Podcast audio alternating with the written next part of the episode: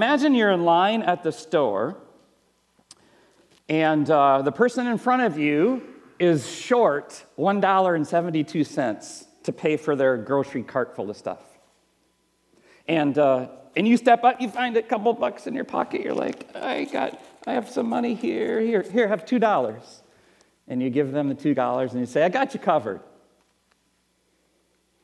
Would you rather do that for a single mom with an empty checkbook wrestling three kids and a shopping cart with a squeaky wheel? Or an angry, irritable, impatient executive businessman guy who's blaming his shortage of money on the cashier and he's, he's angry at her, he's yelling at her, and she's crying. Which one would you rather give $2 to? Right, the single mom? Uh, you and the other captain are assigned, you're assigned captains, and you're picking your teams. Who would you have rather choose to be on your team? The, the superstar or the slacker who can't score? Hmm. You have some extra potato chips in the class in the uh, cafeteria at school. Who would you rather give your extra potato chips to, your friend or the vice principal who suspended you for a day for wearing a Christian t shirt?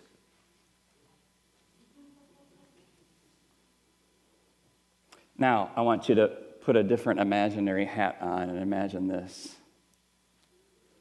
Imagine you are that angry, impatient executive, irritated for the day, and ripping the cashier so that she's crying.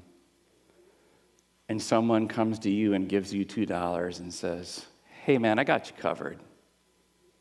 How would you feel? Uh, imagine you are the one who is the strikeout king of the world, and you, you always strike out, you never score, and, the, and, they're picking baseball teams, and, and there's the captains, and there's you know 18 of you kids lined up, and you're always picked last. And, and, and imagine if you're that kid, and the first captain to make the first pick picks you.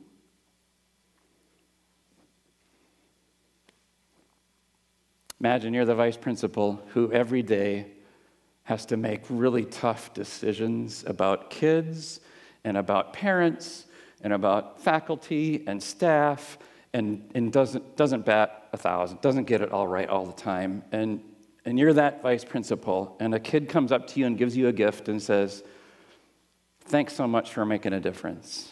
How'd you feel? You know, Jesus teaches us about mercy today. And uh, I, I want to read this parable from start to finish for you because the, sometimes the power of Jesus' parables, actually, most of the time, is in the story. And so I, I, I, usually I break it up when I preach a little bit, and I'll do that today, but I'm going to take some extra time to read through the parable for you. So is that okay if I take extra time and we go over time today if I read Jesus' words? None of you better say no. All right. Here's Jesus' words. For the kingdom of heaven is like a landowner who went out early in the morning to hire workers for his vineyard. He agreed to pay them a denarius for the day and send them into his vineyard. About nine in the morning, he went out and saw others standing in the marketplace doing nothing. He told them, You also go and work in my vineyard, and I will pay you whatever is right. So they went. He went out again about noon and about three in the afternoon and did the same thing. About five in the afternoon, he went out and found still others standing around. He asked them, Why have you been standing here all day doing nothing? Because no one has hired us, they answered. He said to them, You also go and work in my vineyard. When evening came, the owner of the vineyard said to his foreman, Call the workers and pay them their wages, beginning with the last ones hired and going on to the first. So the workers who were hired about five in the afternoon came, and each received a denarius. So when those came who were hired first, they expected to receive more. But each one of them also received a denarius. When they received it, they began to grumble against the landowner.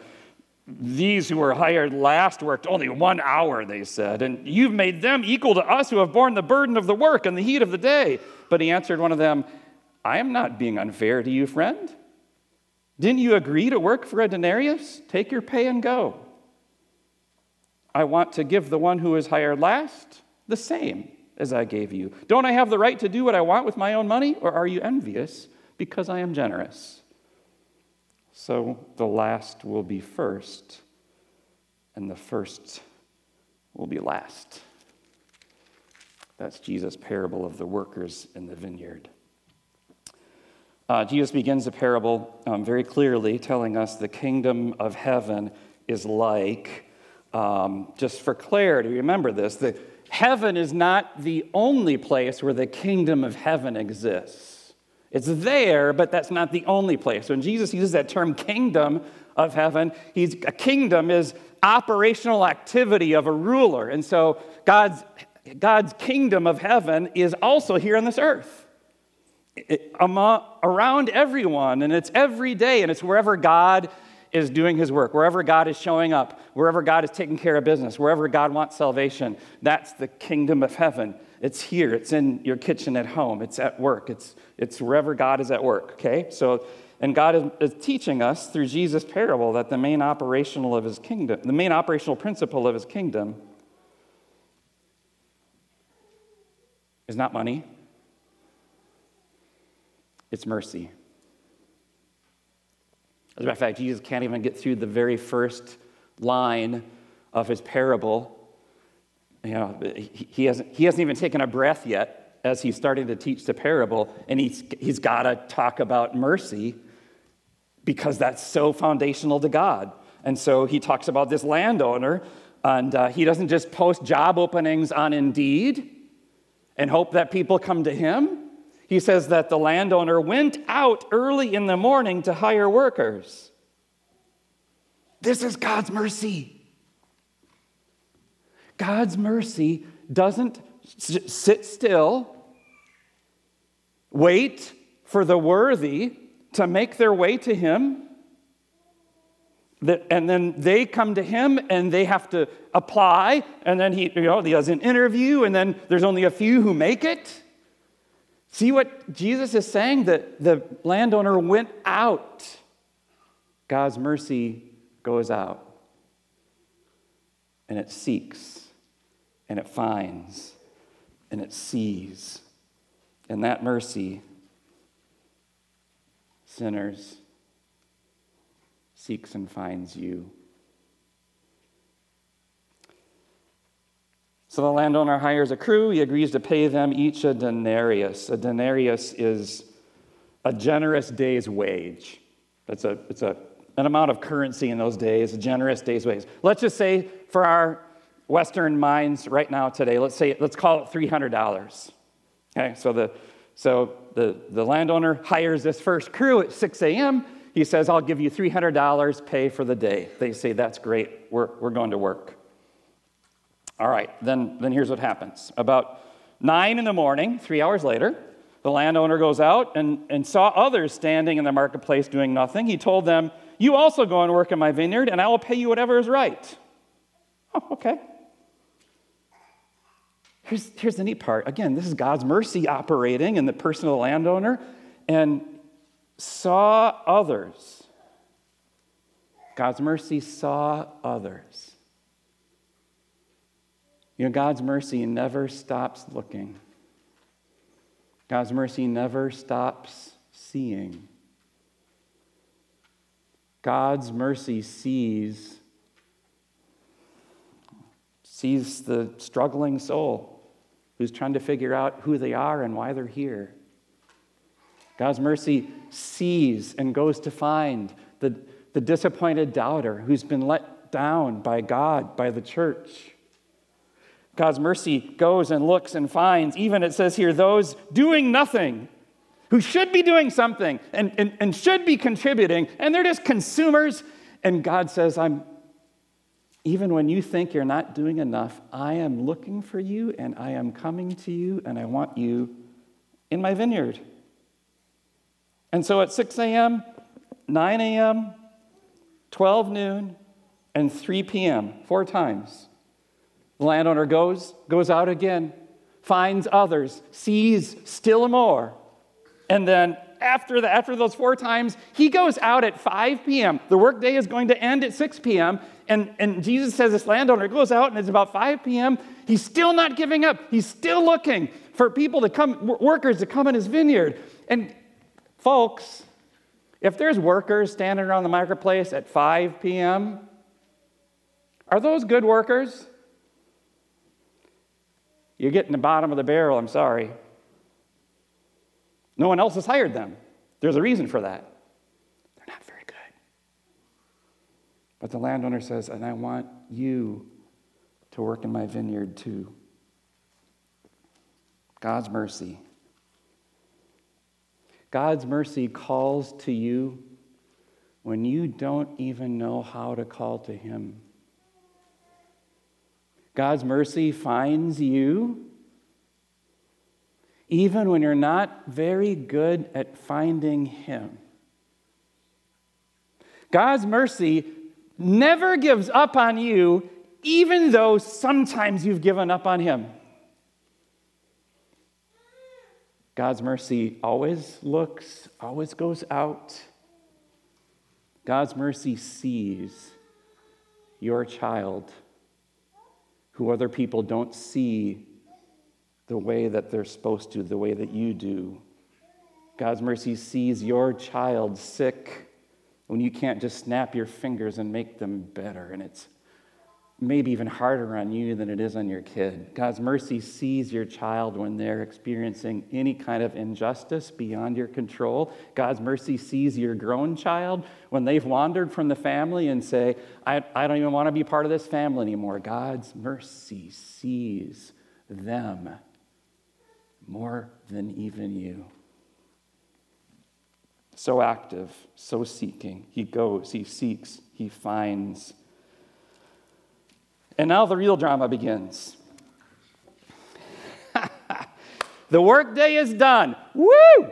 Can you give, give the person next to you a high five and say, Workday is done? Woo! Come on, come on. Workday is done. Workday is done. Everybody's celebrating. Workday is done. Everyone's getting paid. The workers show up to receive their paychecks.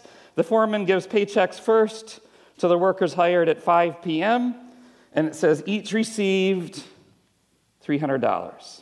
That's the amount that the landowner promised to the ones hired at 6 a.m.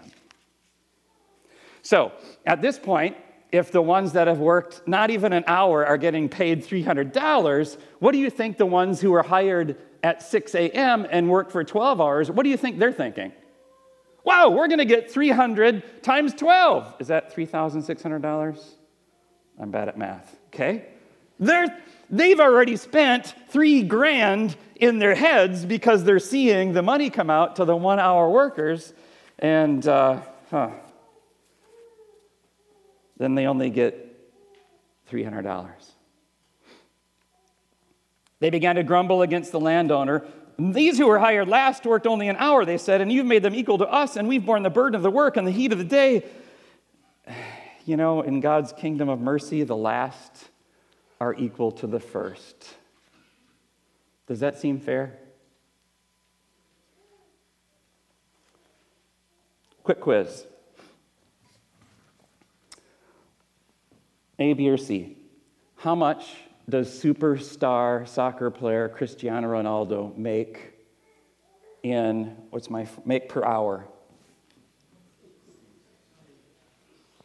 I, I should have put I should have made that more difficult for you. That's that's correct. He makes twenty-two thousand eight hundred thirty-three dollars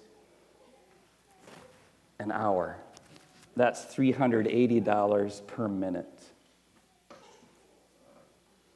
Uh, Cristiano Ronaldo makes in a single day more than any of us make in a year, unless you're a millionaire or a billionaire. In a single day, he makes $548,000. Does that seem fair? I'm looking at some teachers. I'm thinking of social workers. I know some first responders. who should make $380 an hour. And I don't know if a soccer player should. Just being honest. Maybe pastors should make that too. I'll, I'll throw pastors in there. But here's the deal ticket buyers and TV viewers and team jersey wearers have uh, obsessed with sports and entertainment in our culture have created a different standard of fairness for professional athlete salaries. And soon to come, am I right? NCAA athletes are now going to get paid. I thought I heard that. There's, there's just an, a different standard in that world that we've created. And so the standards that apply to pastors and social workers and teachers, there's, they're, they're two different planets. They're, they're two different standards. So we can't apply one standard to the other. That's what's happening there. So here's what the landowner says to the workers who are grumbling he says, Don't impose your standard of fairness on me. I have a different standard. That's what I'm operating by. He says it this way Jesus' words, verses 13 to 14. I am not being unfair to you, friend. Didn't you agree to work for a denarius? Take your pay and go. You know, so the 12 hour workers, they were, man, the 12 hour workers, they were in it to get paid. And maybe the nine hour workers were. I don't know about the six hour workers or even the three hour workers, definitely not the late coming workers, they were just happy to be there. They really weren't in it for the money, and yet they got what they didn't deserve.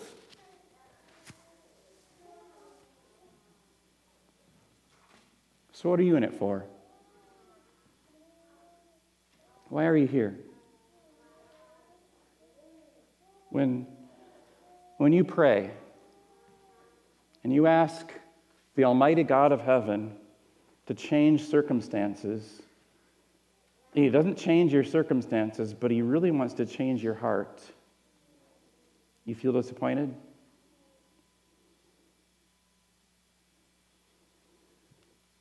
When you've given sacrificially financial gifts to a church, and then they tell you you can't bring coffee in during the service.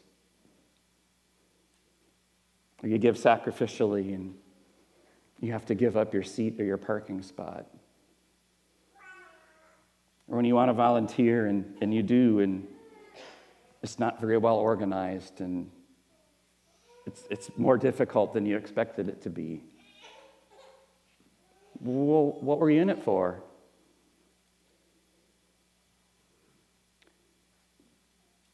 What's your standard? What's your operating principle when you think of you and God? Do you, do you think of God and of people?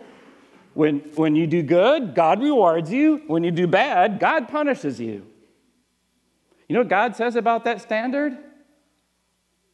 You can take that and go home. Because that's not my standard. That's a standard of fairness that I, I don't operate with, that I don't even recognize. If you want to operate by that standard, that's up to you, but that's not my standard. Take, take your pay and go, just like he said to those workers. He further explains through the words of the landowner I, I want to give the one who is hired last the same as I gave you. Don't I have the right to do what I want with my own money, or are you envious that I'm so generous?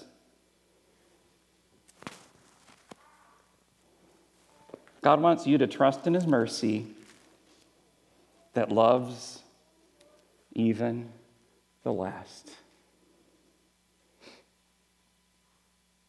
Some of us look like we're last. Our hips are too wide, or our eyes are kind of crossed when people take pictures of us, or we're the wrong skin color, or you grew up on the wrong side of the tracks. You're like, eh, I just look like I'm last. Some of us feel like we're last.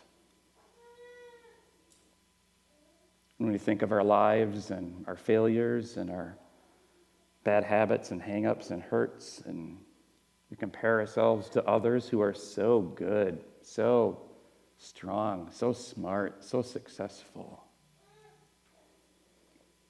Some of us have been told since we've been kids that we're last. You live with parents who don't say the words, but communicate very clearly that you just can't do anything right. And you're never going to be as successful as your sister or as strong as your brother. Some of us actually are last. Because of your bum knee, you couldn't join the Air Force. So you were rejected. You, you went to the job interview expecting that it just that you knocked it out of the park. And you never heard anything back. You, you failed the exam, and now you got to take it again. It's your fault that the marriage fell apart. You know, some of us are actually last. But I got to tell you this based on these words of Jesus in this parable, God doesn't know it. God does not know that you're last. God's mercy does not know last. God's mercy only knows first. Only knows you're first. You know why? Because Jesus became last. I mean, if there's someone that exists in, in this universe for whom what he deserves and what he got are so universally, exponentially different, it's not you, it's Jesus. The King of Heaven gets killed on a cross by a wicked man. You see that? Jesus said, I will become last so that you can be first in the kingdom of heaven. And not only did Jesus become last, but he took your last, all of it. Jesus took your last fear, your last anxiety, your last despair. Jesus took your last shame, your last worry. He took your last sin. He took it all on himself so that you do not bear it. When you are afraid of things you should not be afraid of, it's not because they have actual ability to harm or hurt you or do something to you that God doesn't want. That's, that's not true. You're just believing a lie. So, how about the truth? Jesus took your last and it's gone. And his mercy only knows you as first. So, mercy, mercy says there is no last place, no second place, only first place. Listen, listen. God's heart only knows you in first place. That means he doesn't want to be second place in yours. Amen? I'm not done. I was just getting the amen out there. We're almost done. I'm going to land this plane, but I got to tell you a story first. I want to tell you a story and then I want to bring it home to us, okay? So, Adam is a 13 year old boy with autism. He's six feet, 13 years old, six feet tall, 225 pounds. He's a big kid. This is a real story. Um, Adam's church, so he'd go to church, this autistic 13 year old giant, and uh, he'd, he'd disturb the, the, the, worship service. He, would, he was just disturbing. He would, he would make noises and uh, clap hands um, kind of looked like he was bullying other kids, and was he or wasn't he? I don't know, but the kids, he pushed kids around. Uh, I don't know all the details of what the church went through, and I can understand how hard it was, but the fact is the church ended up filing a restraining order against his parents and family. Uh, no judgment. I don't know the details. I'm just, I'm t- this is the facts of the story. And that, went, that made the news, and then the news feeds came back with churches telling stories about how they did things a bit different. In one church in New Brunswick, New Jersey, had an 18 year old with autism. And he, he was also quite disturbing. And this is a church that was a bit more on the traditional side and the very contemplative and solemn beginning to the worship service, very quiet. Shh, don't, we don't smile, we don't clap. We're very. And this kid was all over the place. You know what that church did? They changed the entire order of service, the entire vibe of the service to include hand clapping and loud singing. Why? So that this kid could burst out and be himself and, and it wouldn't be awkward. That's amazing. Mercy. There's a church in Minneapolis that had a, a mom with 11 year old autistic twins, and they formed a care group to watch those twins so that the mom could sing in the choir. Cool? You know, that makes me think about how merciful we are at CrossLife and how merciful we can be at CrossLife, at this church and our, our CrossLife family. I just want to say thank you. Thank you for showing mercy. It goes a long way. And, and if that's the main operational principle of this church, then, folks, we are very close to the kingdom of God. So thank you for saying that kind word to a stranger that you didn't know because you, yeah, you didn't spend all Sunday morning with your friends who you do know, and you went to a stranger and you said good morning, and they were looking for mercy. And they found it in your kind words. Thank you. Thank you for giving financially or or stepping up when you're asked to serve, giving of your time. You, it's something you don't have to do, but the church is a nonprofit organization. We, we just, we're 100% donor funded and, and supported. And if you don't do that, and the person sitting next to you doesn't do that, then we're not doing any ministry and we're not connecting people to Jesus, but you do. And we saw a record number of baptisms and new members of our CrossLife Church family in 2023 because you gave and because God is good. Thank you. Thank you for moving simple things, moving to the middle so more people can sit on the ends, and parking volunteers who come and they park in the perimeter so that late arriving guests can have the best spots. Thank you.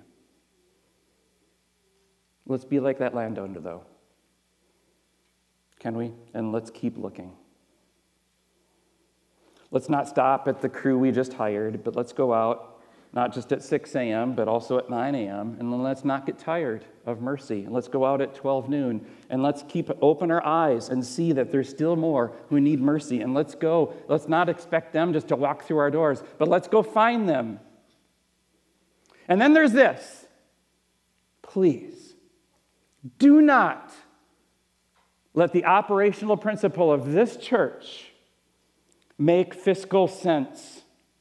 Do not let it be calculated. Do not let it add up so all the boxes in the spreadsheet are just in line, because if we do, then where is faith? Do not let the world tell you what mercy should look like because they don't know. Jesus does. And so you think about this mercy that Jesus has had on you God's mercy to you, in you, through you to others. And it's the mercy, it's the mercy where it's not about first or last, it's not about profit or loss. It's not about winning or losing, or it's not about your way or someone else's way. Because God's mercy doesn't even, doesn't even count that at all. Can you show mercy like that? Say yes. Say in Jesus' name, amen.